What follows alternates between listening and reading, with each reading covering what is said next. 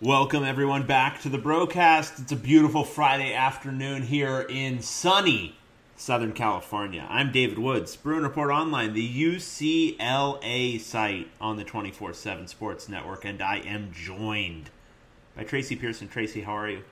I'm very well. You know, hey, everyone has to know Dave does that intro every, well, every time we do it. I can't say every week. He's never flubbed it. We've never had to start over. He nails that thing every time. I mean, you do this. I mean, it's not really semi-weekly, I mean, semi-weekly for like six years. It's you know, but I mean, you've never blown it. I would have blown it once by now. I think so. Just you know, a lot of respect out to you, bearded I, one. I love it. I love it. D- dose me up with some more. That was great. um, I I have you gotten your haircut yet? No.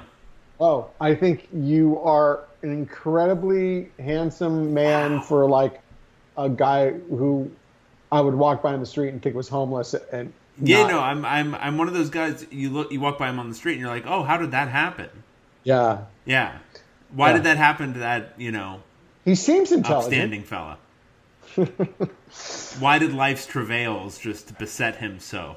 Yes. Yeah. Um, we have something. We have a very big game coming up on Saturday. We do. Uh, it's the UCLA USC basketball game.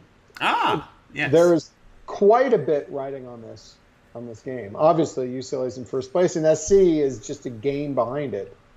So first place is up for grabs. If SC wins, uh, they will be tied, I believe. Um, and it's a very interesting matchup. I could talk about this matchup for a long time. I've watched a lot. If I, I've probably watched SC the second most of any other team in college basketball, and it's not just because it's SC, but it's it's it's also because um, I'm intrigued by that team. I got to tell you, uh, Evan Mobley is kind of a freak. He's kind of really good. them? Yeah, Yeah. he's he's, he's really good, Damn. I mean, there's so many ways to look at this. I and mean, he's playing so many minutes for a seven footer. He's Like playing so like many minutes. minutes a game, 34 minutes. It's ridiculous. Uh, it's that's insane. I don't think I ever remember. Like, did, how many minutes did Kevin Love play? Did he play 30? I don't think it was like 32, something like that. But Okay. you know, it's a different thing. I mean, they're playing. Uh, the, the the thing is, like, I mean, well, I guess this year uh, Enfield slowed it down, slowed it down a little bit, but I don't know. Those that Love offense was grinding it out a little bit more, and I don't know. Uh, what Mo was doing is just freakish for like a guy his size, especially a freshman, to be doing it, and everything he's doing on the court, not just playing, but um, doing, you know, basically everything pretty well. Yeah, and he's he's putting up Kevin Love esque numbers like 17 and 10, 17 and 9, something like that, which is just uh, at seven foot. Uh, with and, and already one of the better blocks. One of the better block. Yeah, I was just gonna say one of the better shot blockers in college basketball this year. And the craziest thing about it is you watch him and you still think it's not like you're saying, wow, he's just playing so much up to his. You, you literally come away watching him saying, he's not even as good as he could be. Yeah, no, there's more there. There's more Yeah. there. I mean, and he- the like just one obvious thing, he's not yet hitting a great percentage from three. But looking at his stroke, looking at you know free throw, he's he's hitting seventy two percent right now. I mean, he's going to be a better than uh, he's going to be a respectable three point shooter at some point in his career. I think uh, the comparison that Mick Cronin made to Anthony Davis, uh, he doesn't have that kind of those kind of shoulders. He doesn't have that kind of width. He's he's uh, a lot more narrow. But that's the kind of player I you could see him being in the NBA. Um, and I've just gotten some news. I've I've heard that he's coming back for his second year at US. no. Uh, no, no, he will not be. He will not be returning. He will be. He will be making a lot of money. No. A lot, a lot of money. Okay. And this is the thing, though, about this team. Uh, I mean, uh, he's seven foot. His brother, I, I think Isaiah- Cody Riley should be able to handle him. Don't you think? Oh gosh, uh, I mean, this is the matchup problem. Let's go through this. He's seven foot. Cody Riley's defending him. Cody Riley's six eight and a half, maybe. I would say six. Eh, sure, you're being generous. That's fine. We like generosity. Uh, six, eight and a half, and I wouldn't say like particularly long arms for his size. Um, probably about average for his size. Um, and I, I, mean, we've made this point before. Not a vertical athlete, and certainly not a shot blocker. Um, not really an interior defensive presence in any real way, except as a rebounder. Um, yeah. So that's going to be um, potentially devastating. This is the game where if you were, you know, following along with what we were writing about the Jalen Hill Riley conversation, even if you fall on the opposite side of it, uh, this is the game where you really needed, and I'm using kind of a past tense there because I don't know if they're going to have it. You really needed an active and ready Jalen Hill for this game, um, and yes. I don't know if they're going to get that at this point because I think he's I think his play has gone in the tank. I think it was in maybe in response to the minutes reduction or the you know having to fight for minutes with Cody Riley. Whatever is going on there, I don't think he's ready for this kind of matchup. Um, and, and, maybe he proves us wrong, but I, I, don't know. And I don't think you can go to the two post in this game. They haven't played it all year. You can't just suddenly throw that in there and say, okay, play seamlessly. Uh, you just you can't do that now. I think the only thing you can do is say that same old axiom. We're going to play our game, which means Cody Riley will be able to score probably on offense even around uh, Evan Mobley. I'm, that's your best chance, and just double Evan every time he Mobley every time he touches the ball, triple. the problem is his brother is six ten, and wow, that's Jaime Jaquez's matchup, who's six six. Uh, I mean, if you if you've seen a trend here, uh, you know this this pains Dave and I, and I'm speaking for Dave, but SC is, and I hate to sound Bill Walton because it was over the top how much he praised USC at every given opportunity. But damn, this is a this this is a better. Uh, let's put it this way: this team is so talented, and they should be better than they are.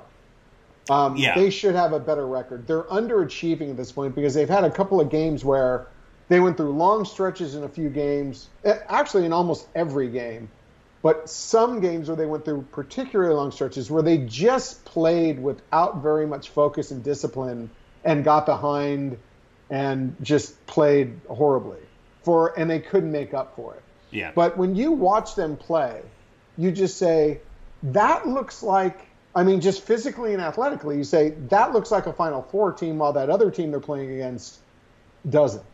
yeah, totally. I, I, completely agree. Um, and I think it's partly because they're coached by Andy Enfield that they um, haven't been able to do it completely consistently. Um, but the one missing piece for that team is probably outside shooting. Um, they haven't really needed it that much. I don't know if they're going to really need it against UCLA because of um, you know what we're kind of highlighting in terms of the size issues on the inside. I think they're going to be able to get. Uh, you know, obviously, it's going to be Mick Cronin's goal to prevent scoring in the paint. Are they going to be able to do that though? Even packing it in, uh, a guy like Evan Mobley, he's just going to be above everyone else. Again, unless Jalen Hill really gears up for this game, like he's ready to go. This is his showcase game if he wants to make some money after this season and he decides he's just gonna, you know, play like souped up version of the end of last year Jalen Hill. Um, that could give Evan Mobley problems because Hill is, you know, I, I don't know if he's right there with Mobley, but he's a pretty high level athlete himself, um, and I think he could create some problems for Mobley. Um, but unless that happens, I'm just having a hard time even seeing a packed in defense uh, preventing Mobley from getting what he wants just because of the um, significant size disadvantages. And, and, and I get what you're saying that they don't necessarily really kill you with their three point shooting, but damn, there have been times in certain games when they, they really kind of have. And the guy that gets me is Drew Peterson. Damn, that dude, he's their he leading the team in, in three point shooting. Uh, he's shooting almost 40%. And he's kind of that guy that, okay, you're doubling Mobley, you're looking for the ball to come out. And for the beginning of the season, I think people weren't really marking him that much. And now I think people have started to. But he's still, I mean, the guy's 6'8, 6'7, 6'8. He's a hard matchup. I mean, so let's just go down the line. Who who guards? Uh, you've got you've got you've got Isaiah White who's six seven. You've got Drew Peterson who's six eight, and those are the wings. Who guards those guys on Yeah. UCLA's team? Uh, and then and then you've got the point guard Tahj uh, Eaddy who um, he's six two. I don't know. This this is any way you kind of look at it. Without Jalen Hill playing at a high level, it's hard to it's really hard to fathom UCLA being able to play this game really competitively at the Galen Center. That is unless USC does go through one of their really undisciplined, unfocused long stretches in this game, which they are prone to do. And I've seen it happen a few times where you just say, wow, they played bad for like six straight minutes, right? Yeah. So because their defense is the, the defense is long and quick. Yeah. It's see, and then Tajini, he's he's shooting thirty five percent. They kick it out to him, and he generally has been has been a timely three point shooter too. So uh, yeah, I've got a bold thought. I've got a bold thought. You ready for a bold thought? okay, So earlier on in the year, we were talking about uh, UCLA's schedule and when. So this is probably uh, UCLA's second toughest opponent of the year after Ohio State. And honestly, uh, that's from quality of team standpoint, but also just kind of from a similarity standpoint. Just Yeah. a team with a lot of size makes it tough. Yep. Yep. Um, but we were talking earlier in the year when we were saying, hey, when might be a good time for them to, uh, you know, dust off uh, a Mac Etienne. Um, I don't think this is a great time for it, but I could see a situation developing where there's some real foul trouble in this one. Um, Yeah. And Yeah. they might need to find a way to get two bigs on the floor um, with maybe a little bit more athleticism than Cody Riley. Um, and I could, you know, that that's something I would at least be thinking of in the back of my head. And I don't know if he's ready or anything close, but you might need five minutes of somebody who's actually a, a high major. And this is no uh, knock on, um, you know, anyone else on UCLA's roster, but somebody who's a high major, uh, uh, big. Um, so I, I don't know. I'd be interested in seeing that. yeah, yeah. Um, I, I uh, so let's just let's just guess. I mean, the way we're talking, obviously, we're kind of we're kind of projecting a loss for UCLA. So they're tied. Let's say they're tied. Um, generally, UCLA and USC have the same remaining schedule. There is one little unique twist. USC has plugged in a Stanford game like on a Monday in a couple of weeks. They play five games in 10 days. So that could wear them down a little. And Stanford, Stanford is a, I, I hate to say a tough out because it sounds like they're going to lose and they're there and it's just tough. It's tough to put them, to beat them, but you're going to beat them. Stanford, I think, can beat anyone in this in this league on any given night, especially given that you know injuries, guys not playing, whatever. But that's going to be tough, and and plugging in that Stanford game on that Monday night, which is really crazy to do, um, could could make it a little bit tougher. The remaining schedule for for USC, they'll go uh, Arizona State and Arizona at home, then Stanford on that Monday at home. Then they got to go to Colorado and Utah the next weekend. So UCLA hasn't rescheduled. You would think it's going to reschedule an Oregon game, perhaps on that last week uh, before the final USC game at Pauley, but hopefully not sometime midweek there, like USC has done with Stanford. So I would suspect UCLA might have a slightly better. Let's say they're tied after this weekend. UCLA might have a slightly better schedule, more favorable schedule from here on out. And I'd, I'd much rather UCLA play uh, Oregon at Pauley than USC having to draw Stanford, who should have beat them this week and didn't. Yeah. Did you Did you watch that game? Yeah. No, Stanford should have won. And Um, Stanford Stanford matches up well. They're they're a big team, you know, that doubles posts. Uh, they matched up really well. By the way, as I has Stanford been UCLA's nemesis this year? Two overtimes in football. They've been Yeah, my one- nemesis. I don't know about Wow. UCLA's, but having to sit through overtimes against Stanford hasn't been my favorite thing in the entire world. Okay, well that works. Um, yeah, I mean, I, I think the the bottom line is UCLA has to at least split against USC this year. Um, so if they lose this one, they it's a must win to beat them at home. But I think a split alone eh, won't quite do it. Uh, they still need to take care of business, um, but they could even afford a loss if they just split it. Um, Yeah. Beyond these two uh, games, um, so but that does mean they have to sweep Washington on the road, which like let's all cast our memories back to the Washington homestand. I mean, they blasted Washington State off the court and then won by five against Washington.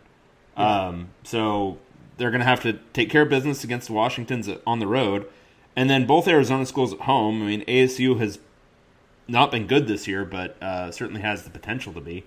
Um, and Arizona obviously uh, has some talent. And then it's the mountain trip. Um, they, they've got to win. If they split the USC games, I think they've got to win five of six in those other Yeah. games. Um, and Yeah. that's we're talking about four road games and two home games. Um, so I would say though, even though I think USC is is a better team, they have at least as much a chance of dropping one of these games that they'd be favored Absolutely. than, Absolutely. UCLA because they've come close. They should have lost to Stanford. they did lose to Oregon They State. lost to Oregon State. I, I mean, yeah, they go through those lulls where it's just like they don't. They they're turning the ball over. They're over dribbling. They went to overtime against UC. Riverside recently. Yeah, yeah. So now let's just let's just project if UCLA wins this game. They're it's full driver's seat at that point. Yeah, um, Yeah. because I mean a lot of things have fallen such a way that USC is really the only competition, and they still would be at that point. But suddenly you're talking about a ten and one in conference UCLA and an eight and three in conference USC, two games up in the loss column. You know that leaves a lot of wiggle room, um, especially Yeah. with what we're talking about, which is USC is more than more likely probably than UCLA to um, find themselves in a very dangerous situation. Um, And the rest of the league, I mean, Colorado now has four conference losses. Arizona and Stanford each have five. Oregon now has three, and I think they would have to find some new games uh, to even qualify for the conference title at this point. Um, yeah. so- they won't be able to. They won't be able to. yeah, so uh, if they win, I mean, it's not quite de facto the conference title game, but it's pretty close to it. Um, yeah. so it's a huge game. Um, it's a huge game for securing um, the opportunity to just play for seeding over the final whatever four weeks of the season. Um, and uh, it's just a tough matchup. I think that's mainly what we're saying is um, unless they can find an answer for Evan Mobley and, and whatever that entails, Jalen Hill stepping up or they're able to double the post really effectively, like they've got some good defensive schemes built in. Um, but they're going to have to have something. Um, and, and if they're able to do that, and USC is, you know, not even super cold from three, but cold enough, uh, you know, UCLA is good enough offensively that they, you know, should be able to make something happen. Um, it's not like it's, you know, David versus Goliath, but it's a challenging matchup for sure. And you know, it's funny too because um, you know you can point to matchups and say, uh, you know, USC has been more vulnerable against teams that have size, like Stanford. But I watched Oregon State, which isn't really a big team. I mean, they've got a couple of big guys, but SC just randomly. It's not like it's forced by good defensive teams or other teams go on big shooting, you know, streaks. SC just goes through these lulls, um, which is self-inflicted, and they did against Oregon State particularly. So we're hoping for one of those lulls on Saturday, is what we're hoping for. Yeah, yeah, and we'll we'll certainly see if that ends up happening. Um, but anyway, I mean, whatever. We're talking about UCLA winning conference titles or not, or being very close to doing it. It's fine. Everything's fine. That's fine. It's it's. How a- about what it- Chris Smith? Yeah, how about what Chris Smith said about Coach Cronin? I didn't Did see. you What see did he say? You didn't see that. I didn't see it. Hey, hey, Dave. There's this place to go check just every once in a while. You should maybe Oh, is it the it is it the front page of the website? It's called that front page. Yeah. Ah, interesting. Okay, Mick Cronin is how this team has kept everything together. Okay, very interesting, Nick. Very interesting, And- Chris. and he said it in a, it was really it was pretty pretty like dynamic way that he said it too. He also said in his opinion UCLA is the best coach in college basketball. But ah, Okay, very complimentary thing for Chris to say. And obviously that should be sent out to about every recruit that it could be sent out to. But Oh, yeah, absolutely. yeah. Um, and you know when when when Cronin says in these interviews that he's not getting any sleep, I don't think that's hype. I completely believe him that he's not getting, and not only because he's he's worrying about his opponents, it's also because he's kept up because of a play from last week. um, yeah, we've got one of those guys. You know, when we talk about when we talk about coaches at UCLA, uh, there are two factors that dictate success. Whether you want to be there.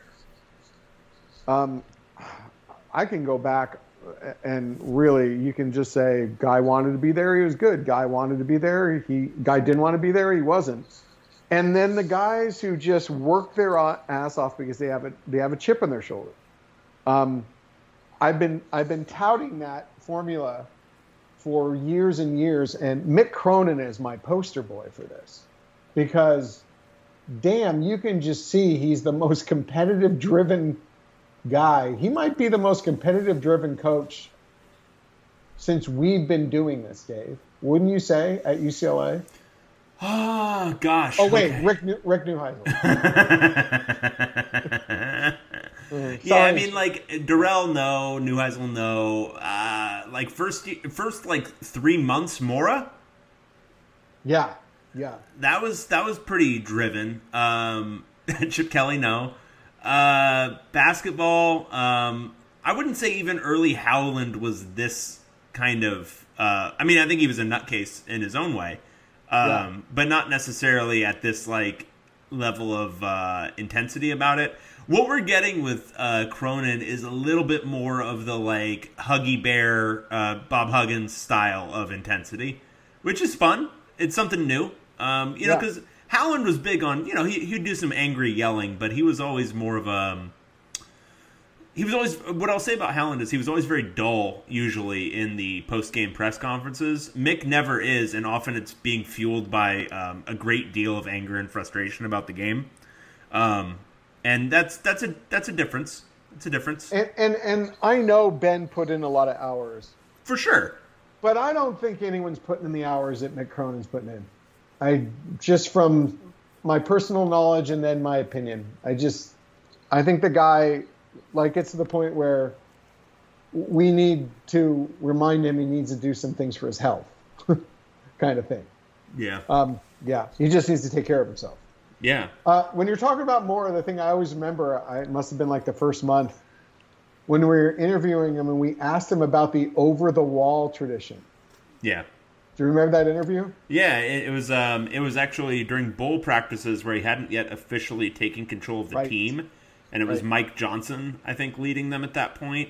Um, and they went over the wall, and I think he was so incensed by it that he kind of, in an impromptu way, uh, came out on the field the next day. Um, like they let him out on the field, and and he just he was so disgusted he wouldn't even look at the team. He kind of presented his back to the practice field and then just like kind of ranted for about seven minutes and was doing his whole yeah if they want to jump over the wall they should just keep running, um, which was really great. It was all And just awesome and it was just it was friggin' catnip for the bros. Do you remember how much they loved that? That interview with, I mean, he couldn't contain himself in, in his distaste for that tradition. Yeah, It was it was great. yeah. Um, that was the first time when I actually thought they might actually have something with him. Yeah, no, he, he was. If you remember that first off season, um, he nailed every one of the like PR things, every one of Yeah. the big like, um, you know, strike the right note with the fan base uh, things. And I, I think we've told the story before, since we're telling a few more stories. You know, he wanted to meet with us when he had become, uh, you know, he's on the job for a few months, and we we were cordial and everything. And then he decided he was going to call you and me in to talk to us because he just wanted to talk about our coverage. you know, just generally he wanted to talk. We walked into that room, and he had a stack. it was what, probably three or four inches tall, of papers that he had printed, that someone had printed out for him, of our stories, along with it like highlighter highlighted. And I think his intention was to literally go over every single page with us. Yeah, no, it was he. He had every intention of doing that, but we just kind of cut him off and were like, "Oh yeah, yeah, no, dude, Yeah. don't don't worry about it." Yeah. Uh, but he, yeah, he, I, he'd either done it himself or he'd had somebody do it. But like seriously, giving that much of a crap about what we're writing for bro, come on, man, Yeah. what are you Yeah. doing? Yeah, I know, but it showed the intensity. Oh, You yeah. know, No, it totally showed did. That he was competing on all levels. So yeah, no, I think, I, and I think Mick is, um, you know, if, if all the speculation. I, I think Mick's a reader as well. Uh, I think he, I think he reads probably just about everything that's written about his team. Uh, Well, let me tell you a little inside thing about Mick, too. So, if you watch the interview this week, I asked him in his experience of coaching if there was someone uh, like a, a, an elite freshman that compared with Evan Mobley. And if you watched it, it kind of, you know, most coaches can put it on autopilot to go through these interviews. And, you know, Mick does, I like Mick, Mick's autopilot. It's still pretty, you know, interesting. But that caught him off guard. And he didn't, he didn't have a go-to on that. And you could see it frustrated him because, come on, this is, this is uh, like a real basketball guy who, you know, probably, you know, takes a lot of pride in knowing every last thing. Uh, about an hour later, I was contacted by Mick Cronin for him to tell me the guy he- he had followed up and, and went through and, and started to think about the guys that he had seen as freshmen because it had bugged him so much. He said, Great question. It's got me thinking. So, pretty funny. that is pretty Yeah. funny. Yeah.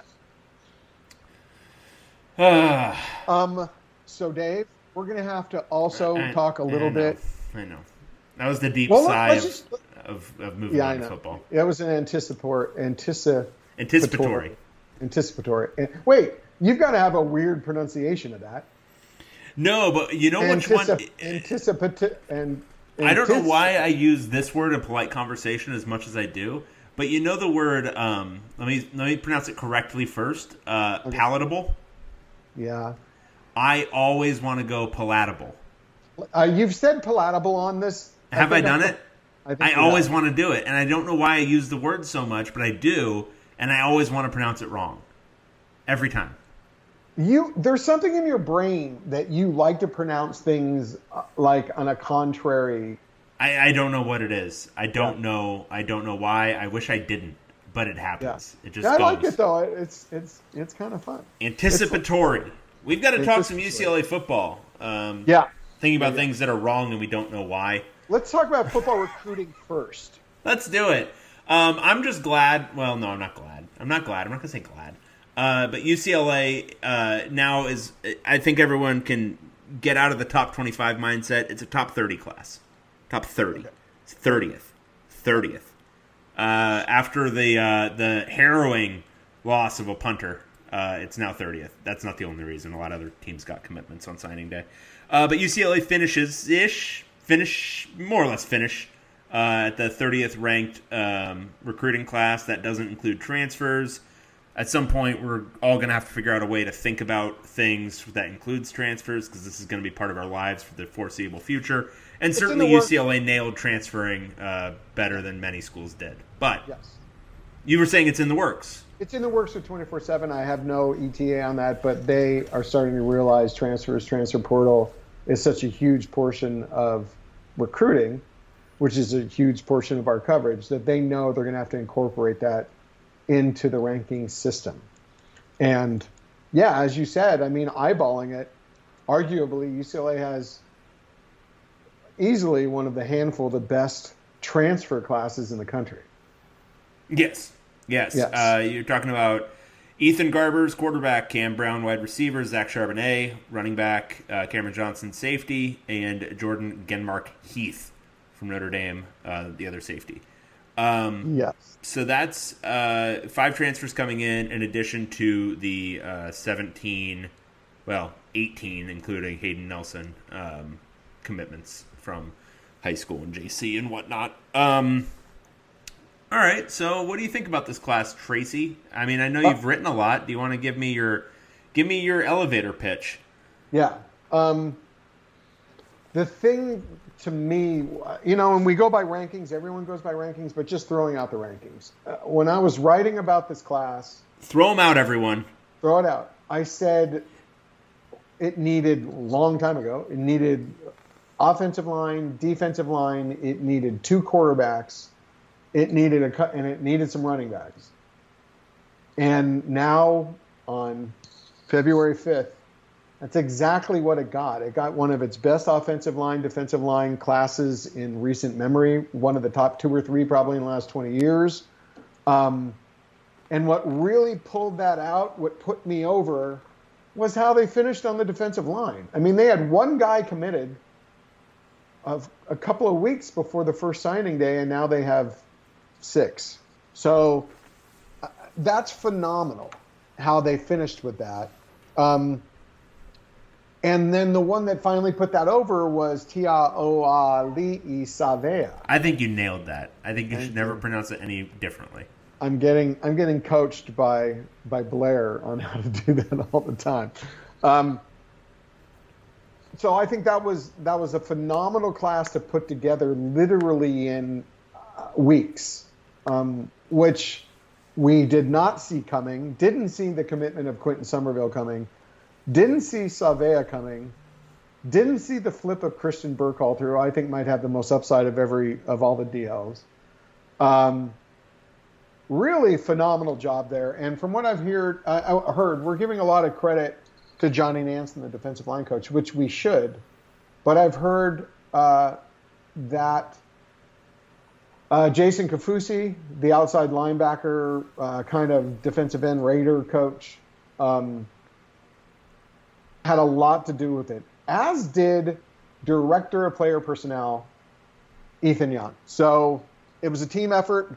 Obviously, I don't know if they could have got it done without Nansen, um, but that that really for me brought it home. If they had just even gotten the transfers, running back, quarterback, and that offensive line, but it only signed one or two defensive linemen when you and I have looked at that depth chart and said, do they look at this? Because we're looking at it and the depth has fallen off a cliff within two years. They're going to lose seven guys. And I don't see any other younger guys. So um, they, I, you and I looked at that for so long saying, I guess they don't look at depth charts a year in advance. But they clearly did now and they answered that question. So there are some holes uh, they need to plug in. I, I, they need another safety. They need to look at the transfer portal for a safety. Middle linebacker wouldn't hurt. Uh, they did get a safety, uh, sorry, a cornerback transfer, and it looks like they're probably looking good for that other one from Old Dominion. Um, so there are a few little holes here and there, but the thing that also was, I mean, how long ago we were saying wow, things look bleak with quarterback and running back recruiting. Dacian Morrell had decommitted. They had no one. They ended up getting him back, and then they get Zach Charbonnet, who might have been my favorite running back in the 2019 class nationally. Um, big, quick, looks like a NFL player to me, and they got him bounced back. And then I was a big fan of Ethan Garbers too. So, wow, they really pulled it out, and on one hand, you you'd say they were lucky with the transfer portal because all of these guys from Southern California are bouncing back, but give them a little bit of credit because they recruited them well initially when they were in high school, and that laid the groundwork for it. All in all, you know, not getting fixated on that number 30, but I think it answered a lot of UCLA's needs um, in in a way that we would not have expected. Uh, and you know, I'm not even giving credit to the wide receiver class, which was solid to very good. So, yeah, uh, all good. And I don't think they're. We know they're not over in the transfer portal. They have three spots open uh, to stay under that 25 counter limit. Middle linebacker, probably that other cornerback. Um, and what would really finish this off would be a nose tackle uh, with multiple years of eligibility, and I know you would like some kind of pass rusher. Yeah, that'd be good. That would be ideal. Uh, they definitely need some sort of pass rush. Um, I do like okay, so yeah, um, filling needs is nice, and um, you know, actually recruiting the proper number of guys for a position and doing it with you know a year of advance notice is certainly nice. But I feel like we're certainly we're we're dropping things down to fulfill the bare minimum requirements of building your roster and uh, maintaining a football program here. Um, they haven't done it, and so now that they're we're they're doing it, we're you know congratulatory, and I think that's fair. Um, but I, some needed context. This is the 30th ranked class in the country, and I know we're trying to throw out rankings to an extent, but this would be the worst class for Jim Mora um, by a pretty wide margin. Um, it would be, I think, the second worst for Neuheisel, um, and that's if you count that 2011 class where he was, um, you know, already dead in the water. Um, that was bad, but the other three were better. For Dorrell, you know, the rankings get a little wonky because the 247 database gets a little strange back before 247 existed. Um, but it's, I mean, it's, if you don't count the Chip Kelly years, it's one of the worst classes in the last 20 years for UCLA. Like, just, I mean, from a ranking standpoint. Now that doesn't Yes. that doesn't Right. mean that um, these individual players won't work out or that some of them are under recruited or under evaluated. But I do want to like we can't just throw out the rankings. Every everything that we know about how talent projects at the next level, how it projects actually for college um, success, is that these things do matter. Um, and if you recruit like the 30th best program in the country, you're often going to perform in that 30 to 50 range. Like that's and this isn't consistent. You know, we're talking about this is one of the better yeah. classes they've had, um, and it's you know it's it's 30th. Um, so I would say I would say this though in answer to that, and I, I agree with you, but I would say UCLA has a history, especially recently under Jim Mora, of and while I am a complete advocate that recruiting rankings do indicate future success, generally across across college football, I would say that if you go through UCLA's rankings, that's not necess- necessarily the case. As recently as Jim, some of Jim Mora's classes. Right, but is the answer Um, to that to stop recruiting higher level players or to consider that there might be other factors at play? I'd say what that means is that not all four-star guys are are the same as recruits and as future college uh, college players. When Chip Kelly was recruiting just three stars, I I wasn't I wasn't buying into that. But he's added guys like Quentin Somerville, Savea, Burkhalter. Those are three four-star defensive linemen. I think the ones that Chip Kelly is recruiting has a higher hit rate, a higher chance at a hit rate, and a higher chance to be a contributor than the ones that Mora did. Now, we'll have to check back in a few years to see just how many hits this had. I'm really looking forward to it, actually. I, I can't wait to look back with a lot of data on what kind of players these guys were in the program compared to the ranking, compared to Mora's rankings and Mora's hit rate. Because Mora's hit rate was not good. Well, okay, let's go back to 2018 right now for Okay. uh, Chip Kelly's first class. Let's just do it so we can be fair about this. Dorian Thompson Robinson a hit at four stars. Uh, Chase Cota, are we calling that a hit? Um, Is he playing at the level that you expected him as a four star out of high school? I would say he's not playing at the level I would have expected, but then on the other hand, he's been like a two year starter. So that's tough. That's a tough one. Chris Murray, I'm calling a miss because that's your you're out evaluating people and he ditched the program. Uh, I called him a miss in when I was analyzing the OLDL class. Yeah, Bo Calvert. Uh, I'd say as of right now, again, similar to Cota. Yeah, I would go. I would go even a little bit further along that path towards. See, because don't territory. forget, there are plenty of instances where there were guys who who were in the pro who were in UCLA program and they had played and they weren't very good, and then their senior years they had good senior years, and you would walk away saying, "Okay, that was a hit." Yeah. I'm skeptical, but it's hard to. I think it's a little. Uh, It's tough. It's premature. Yeah, Um, it's premature. but I, I think we have this impression of Mora's stuff that um, I don't think is borne out entirely by the reality. Um, I think the hit rates are generally like what they are, which is like fifty percent. Uh, but Stephen Blaylock, he's a starter, but again, I I wouldn't say a hit as of now. Well, here's the other thing to consider here. A, a, a, a lot of these guys were Mora recruits. I mean, they were recruited by Mora. They were chosen by Mora. They were almost. Yeah, but if we give if we give Mora any credit for 2012, which included a lot of hits, then I'm just trying to be fair here and give some credit to Chip Kelly because I I'm- guess it's just all a lot of gray area, though, Dave, because when you. Uh, the first class is a tough class to judge because you're coming in late. You're pretty much. Uh, uh, he wasn't able. Let's just say. Chip well, he solved this problem in class two by recruiting only one four star. Exactly, and that's reinforces what I'm saying. His process of going after just three stars who are good citizens is is not a successful formula at all. But when you combine his idea of going out and getting solid citizens, and those are four star guys, that's I think that's optimizes over Mora's theory. I guess my point is, I think the uh, solid citizens line is BS.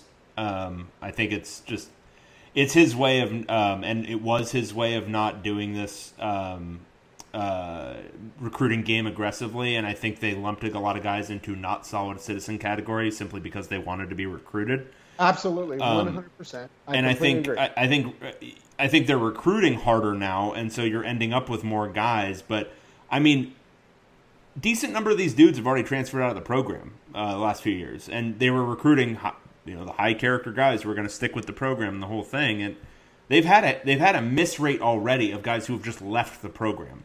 So I don't I, I don't buy the um, we're out evaluating character and all this kind of stuff. Um, just And what I'm saying is, this is a unique class that we've had since Chip Kelly's been recruited at UCLA for me, because it has more four stars in it.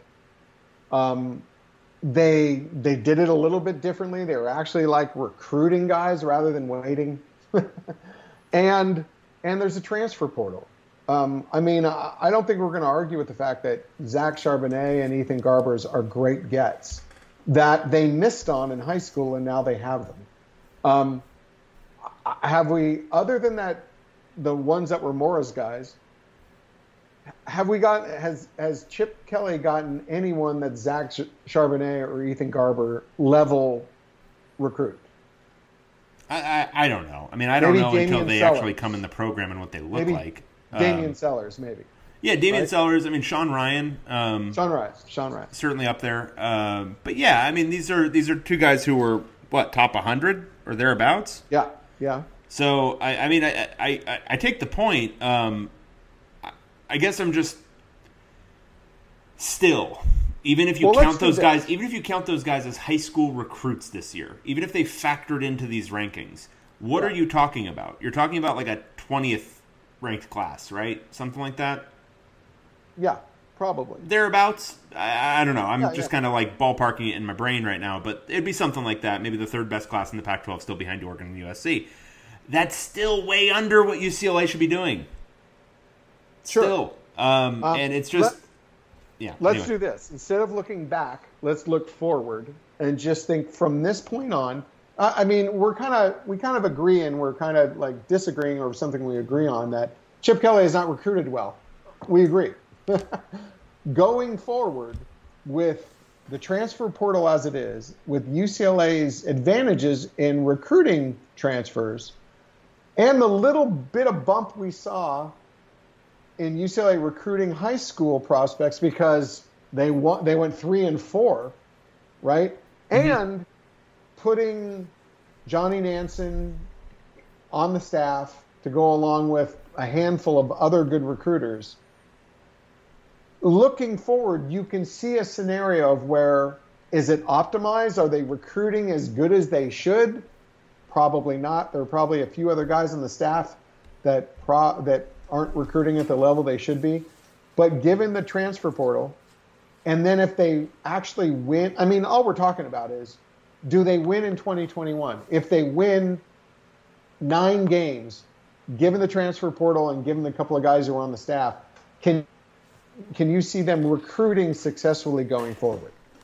Yeah, and I I, Yeah. I think they can. So I think if you so if you look high school wise, I think they uh, will probably recruit somewhere around this, maybe a little bit better going forward. Um, I think the the competitive advantage that they might get is even more in the transfer portal. Um, Yeah. If they have a successful season, where just guys will be wanting to come to play. Um, but that's you know I, I think there's still an open question whether they will have a very successful season next year. And beyond that, they shouldn't be in a position, and I, I guess this is still looking back, but they shouldn't be in a position where they have to rely upon a successful season in their fourth year to recruit at a level necessary to sustain success. Um, this class alone isn't going to like raise the talent level such that they're going to be able to just automatically have success. Um, like the the schemes still need to improve drastically. Guys on the team now still need to improve drastically. Um, the team went. What did they finish? Three and four. I always get the records messed up because I forget how many games they played. It was three and four, right? Yes. Yes. Uh, that's Yes. three straight losing seasons for UCLA. Um, it, it would be a it needs a massive uptick in play to be the kind of program that's going to win enough to impact recruiting at the level we're talking about. Like to get to seven and five requires a significant uptick in play. Um, Okay, so now we're. Uh, this is interesting. Do you think they're capable, given the personnel, what you saw from last year? Didn't you say you thought seven and five? Did you? Maybe. Um, I, I, I think it's possible. Um, I think if I was assigning like Yeah. a pure record right now to what I think is going to happen next year, it'd probably be six and six, seven and five.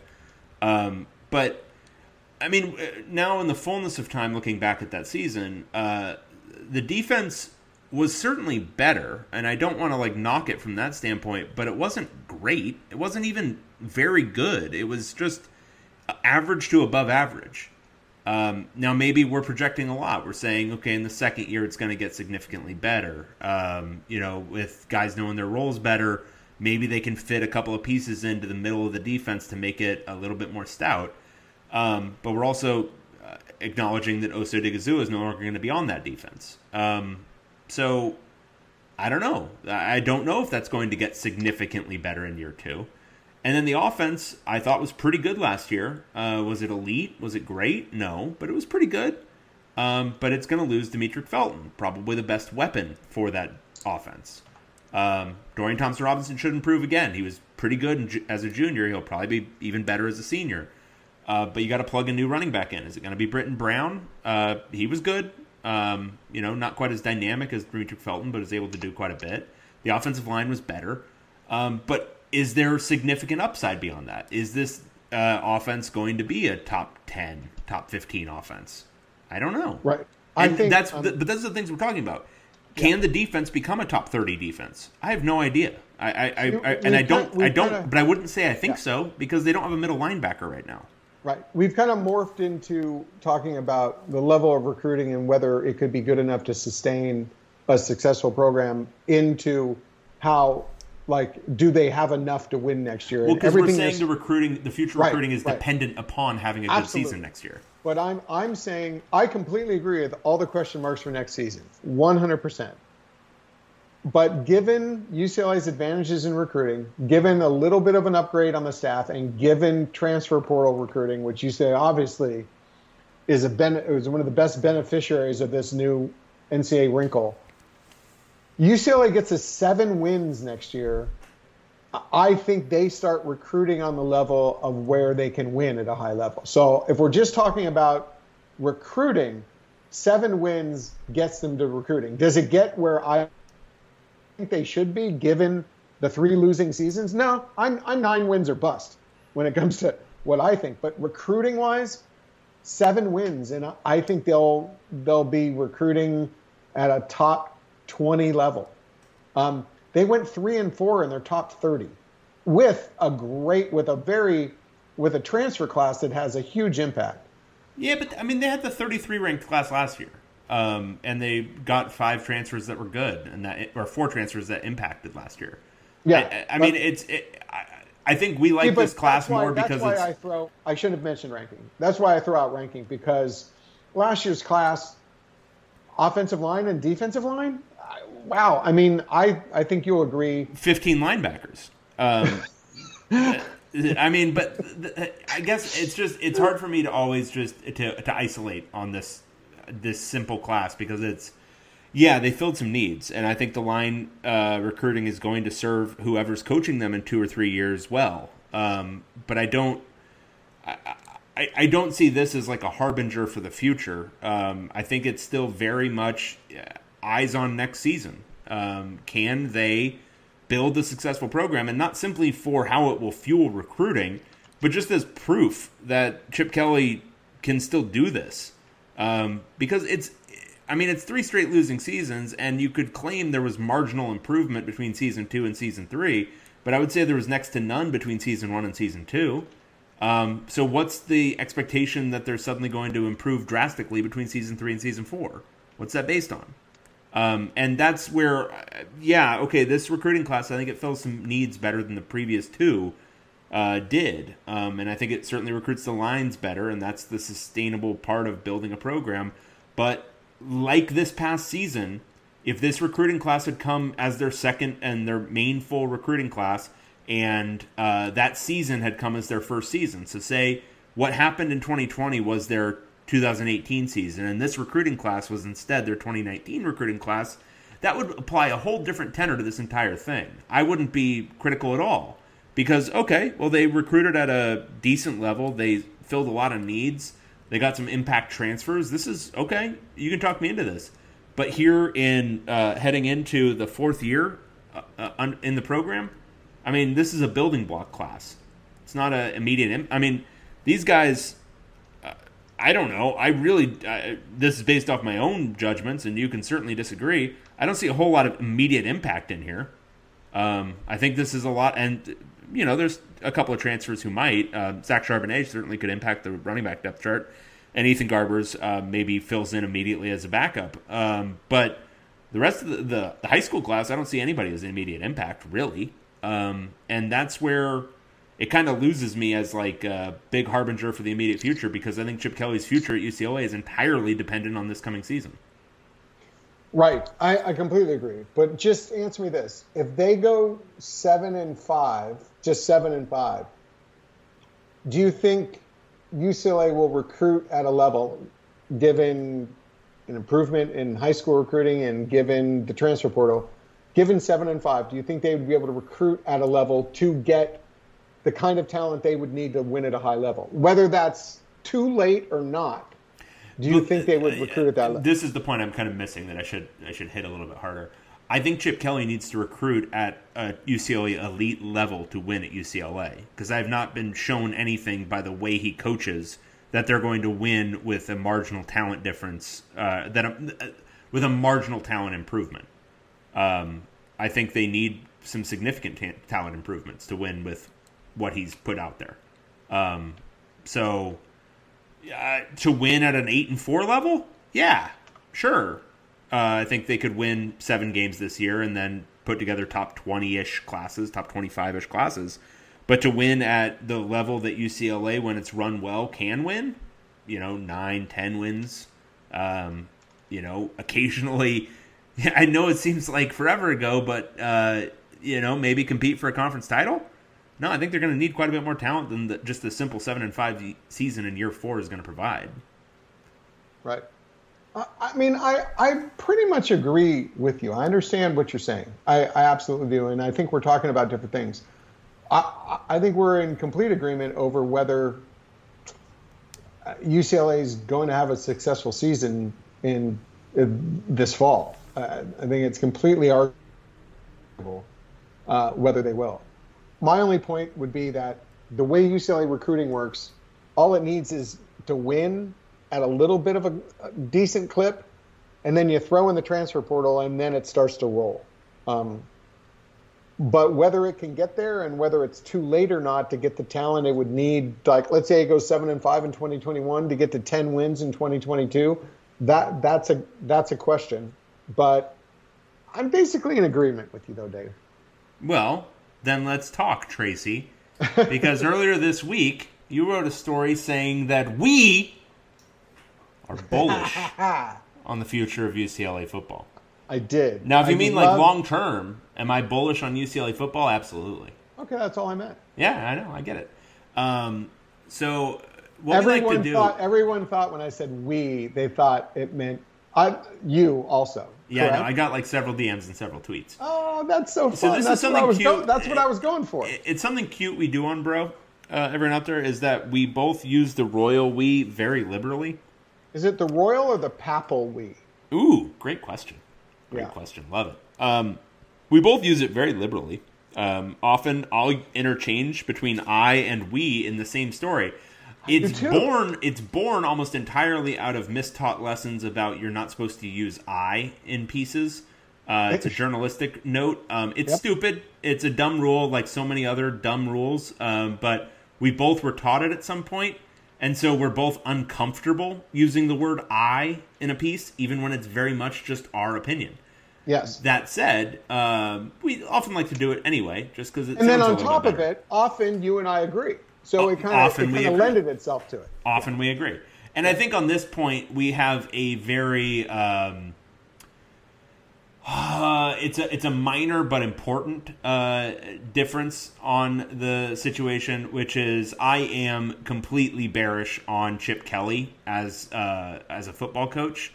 Um, and I think even with a reasonable uptick in talent, I do not think UCLA is going to find significant success on the football field with him. Um, and basically acknowledging the, the the precepts that you are building upon, which is that recruiting should improve if they have a seven and five season. I'm basically denying the reality that they might even have a seven and five season, and beyond that, that that will sustain into reasonable success even if they do improve recruiting. Um, because I just don't think he has it in him anymore.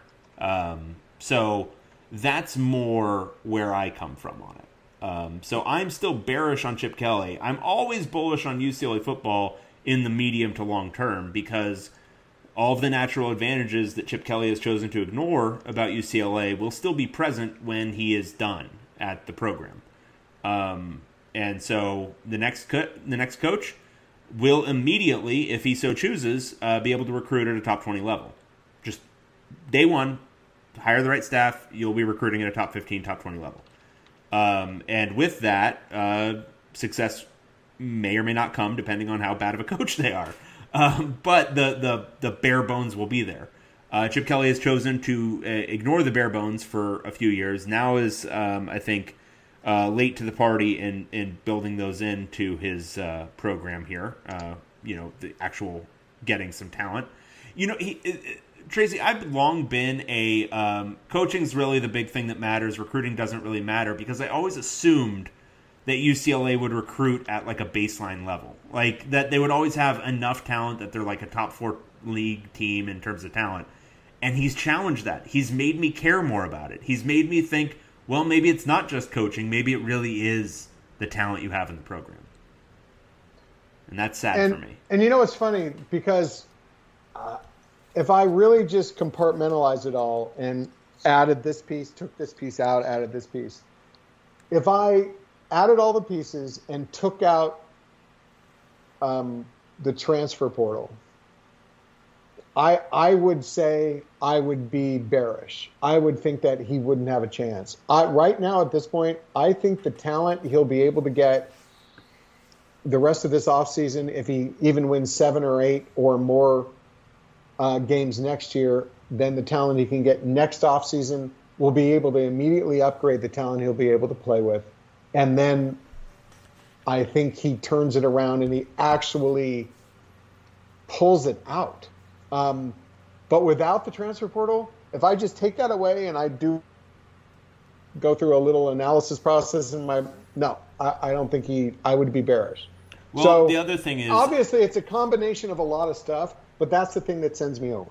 I have the nuanced thought on the transfer portal, um, which is as it becomes a more established thing, as these guys begin to get eligibility immediately, it's going to become a much, much, much, much more competitive process. And UCLA, again, has natural advantages there. But when the workload becomes a big part of it, when the recruiting part of it takes over again, um, which it will, I mean, I, we're talking about these guys like they're mature adults.